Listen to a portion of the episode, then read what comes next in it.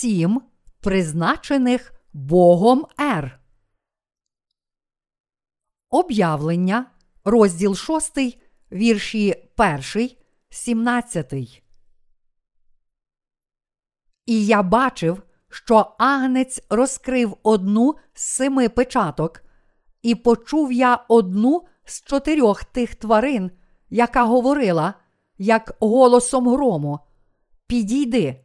І я глянув, і ось кінь білий, а той, хто на ньому сидів, мав лука, і вінця йому дано, і він вийшов, немов переможець, і щоб перемогти. І коли другу печатку розкрив, я другу тварину почув, що казала: Підійди, і вийшов кінь другий, червоний. А тому, хто на ньому сидів, було дано взяти мир із землі та щоб убивали один одного. І меч великий був даний йому. І коли третю печатку розкрив, я третю тварину почув, що казала: Підійди, і я глянув, і ось кінь вороний. А той, хто на ньому сидів, мав вагу в своїй руці. І я, ніби голос почув посеред чотирьох тих тварин, що казав: Ківш пшениці за динарія, і три ковші ячменю за динарія, а оливи й вина не марнуй. А коли він четверту печатку розкрив, я четверту тварину почув, що казала: Підійди.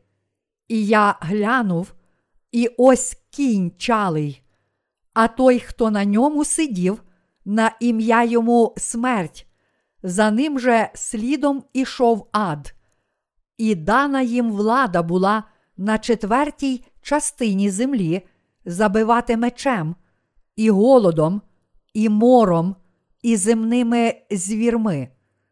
І коли п'яту печатку розкрив, я побачив під жертівником душі побитих за Боже Слово і за свідчення, яке вони мали.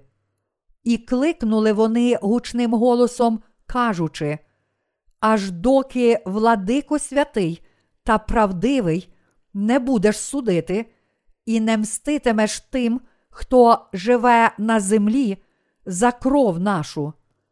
І кожному з них дано білу одежу, і сказано їм іще трохи спочити, аж поки доповнять число їхні співслуги, і брати їхні, що будуть побиті, як і вони.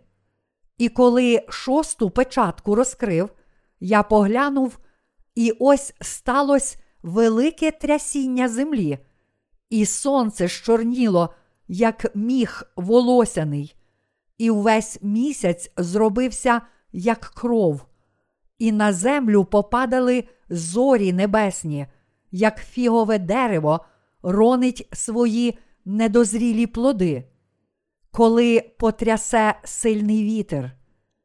І небо сховалось, згорнувшись, немов той сувій пергамену, і кожна гора і кожен острів порушилися з своїх місць, і земні царі, і вельможі та тисячники, і багаті та сильні, і кожен раб та кожен вільний поховались у печери та в скелі гірські, та й кажуть до гір та до скель.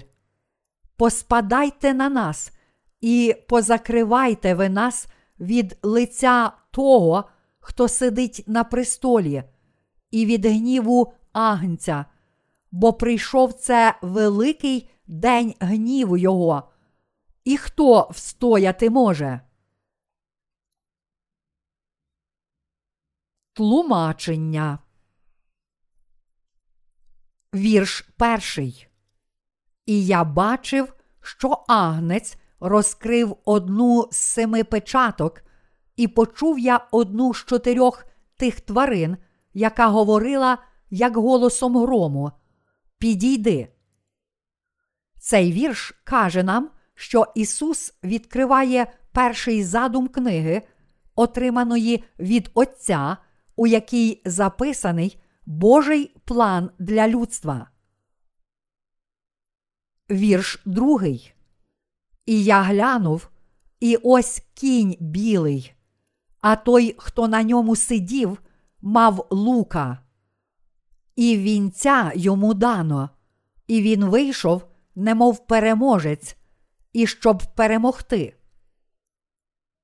Перша Божа печатка каже про встановлення Євангелія води та духа в Христі Ісусі як Божого плану звільнення людства від гріха і про перемогу цього плану. План Бога Отця зробити людство Його народом, врятувавши Його від гріхів, почався з Євангелія води та духа в Христі Ісусі, тобто з визволення людства від гріхів через хрещення Ісуса та Його кров на Христі. Бог звільнив душі від усіх гріхів світу Євангелієм води та духа і продовжує робити це навіть зараз. Це перший план, який Бог призначив для людства. Перший задум Божий це спасіння людства через прихід Ісуса Христа на цю землю, Його хрещення, розп'яття на Христі та Воскресіння. Ця ера білого коня означає перемогу Бога в праведній війні Євангелія, яке він здійснив, щоб звільнити людство від усіх гріхів. Це також каже нам, що Євангеліє води та духа справді переможе. Вірші 3, 4. І коли другу печатку розкрив, я другу тварину почув, що казала: Підійди, і вийшов кінь другий, червоний. А тому, хто на ньому сидів, було дано взяти мир із землі та щоб убивали один одного, і меч великий був даний йому. Тут написано, що протягом другої ери, встановленої Богом, цей світ стане світом сатани. Поява червоного коня тут означає, що світ потрапить під владу сатани. Сатана приніс війну у цей світ, зруйнувавши мир. Через нього світ витерпів дві світові війни. Багато людей загинули, а ті, котрі вижили, отримали нетривкий, розбитий мир. Навіть зараз народи та держави по всьому світу не довіряють один одному і ведуть війни один проти одного, підриваючи мир. Ця ера це ера війни та геноциду. Вірші 5, 6. І коли третю печатку розкрив, я третю тварину почув, що казала: Підійди, і я глянув, і ось кінь вороний. А той, хто на ньому сидів, мав вагу в своїй руці.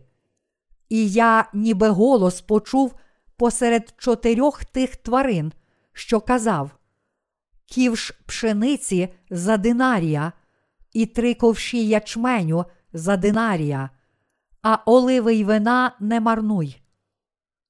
Третя ера, про яку каже Бог, це ера чорного коня, ера фізичного і духовного голоду людства.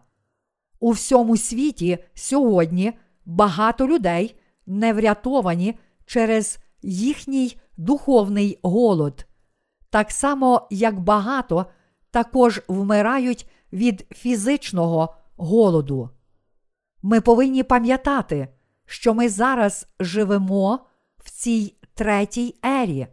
Після цієї ери прийде ера блідого коня. Вірші сьомий, восьмий. А коли він четверту печатку розкрив, я четверту тварину почув, що казала: Підійди, і я глянув, і ось кінь чалий, а той, хто на ньому сидів, на ім'я йому смерть, за ним же слідом ішов ад. І дана їм влада була на четвертій частині землі забивати мечем, і голодом, і мором, і земними звірми. Четверта ера, запланована Богом, це ера блідого, чалого коня. Біблія каже нам, що саме тоді прийде Антихрист, і що ця ера також буде ерою мучеництва святих. Це час, коли Антихрист, щоб відняти від святих їхню істинну віру, переслідуватиме та убиватиме тих, котрі не поклоняться йому та не отримають його мітки. З того моменту світ наповнять кари семи сурм. В цей час неодмінно наступить мучеництво святих. Вірші 9, 11. І коли п'яту печатку розкрив, я побачив під жертівником душі побитих за Боже Слово і за свідчення, яке вони мали. І кликнули вони гучним голосом, кажучи: Аж доки владико святий та правдивий не будеш судити, і не мститимеш тим, хто живе на землі за кров нашу, і кожному з них дано білу одежу, і сказано їм іще трохи спочити, аж поки доповнять число їхні співслуги, і брати їхні, що будуть побиті, як і вони. П'ята ера Божа це ера Воскресіння святих і Вознесіння. Після цієї ери почнеться тисячолітнє царство. Цей уривок каже нам, що ми повинні цілком повірити в мучеництво, Воскресіння і Вознесіння, які чекають на нас, і жити вірою та надією на нове небо та землю, які Бог пообіцяв нам. Вірш 12. І коли шосту печатку розкрив, я поглянув, і ось сталося велике трясіння землі, і сонце щорніло, як міх волосяний, і увесь місяць зробився, як кров. Шоста ера Божа це ера руйнування першого світу, який Бог створив. Саме в цей час кари семи чаш упадуть на світ, коли сонце, місяць і зірки втратять своє світло, а земля сховається під воду від землетрусів. Вірш 13. І на землю попадали зорі небесні, як фігове дерево ронить свої недозрілі плоди, коли потрясе сильний вітер. Протягом цієї шостої ери руйнування Всесвіту, створеного Богом, станеться через кари семи чаш. Велике замішання охопить світ, коли падатимуть з неба зірки та перевернеться земля. Вірш 14. І небо сховалось, згорнувшись, немов той сувій пергамену, і кожна гора, і кожен острів порушилися з своїх місць. Цей вірш каже нам, що коли пролються кари семи чаш, небо зникне, немов сувій пергаменту, і всі гори та острови будуть зрушені з місця. Це лиха, які вказують на кардинальні зміни, що перетворять фізичну структуру світу. Вірш 15. І земні царі, і вельможі та тисячники, і багаті та сильні, і кожен раб та кожен вільний поховались у печери та в скелі гірські. Протягом ери шостої печатки Бог вилє кари семи чаш, всі живі істоти на цій землі, навіть королі та могутні світу тремтітимуть в боязні перед гнівом агнця. Вірш 16. Та й кажуть до гір та до скель. Поспадайте на нас і позакривайте ви нас від лиця того, хто сидить на престолі, і від гніву агнця. Гнів Божий буде таким великим, що все людство затремтить в боязні. Вперше і востаннє все людство буде уражене страхом. Вірш 17. Бо прийшов це великий день гніву Його, і хто встояти може? Коли пролються кари семи чаш, всі навіть могутні та сильні затремтять у боязні перед великими карами Божого гніву, які упадуть на них. Ніхто не може без страху встояти перед гнівом Божим. Яка ж тоді буде сьома ера? Під час сьомої ери, запланованої Богом, святі житимуть у тисячолітньому царстві, по якому настануть нове небо і земля, в яких вони житимуть вічно.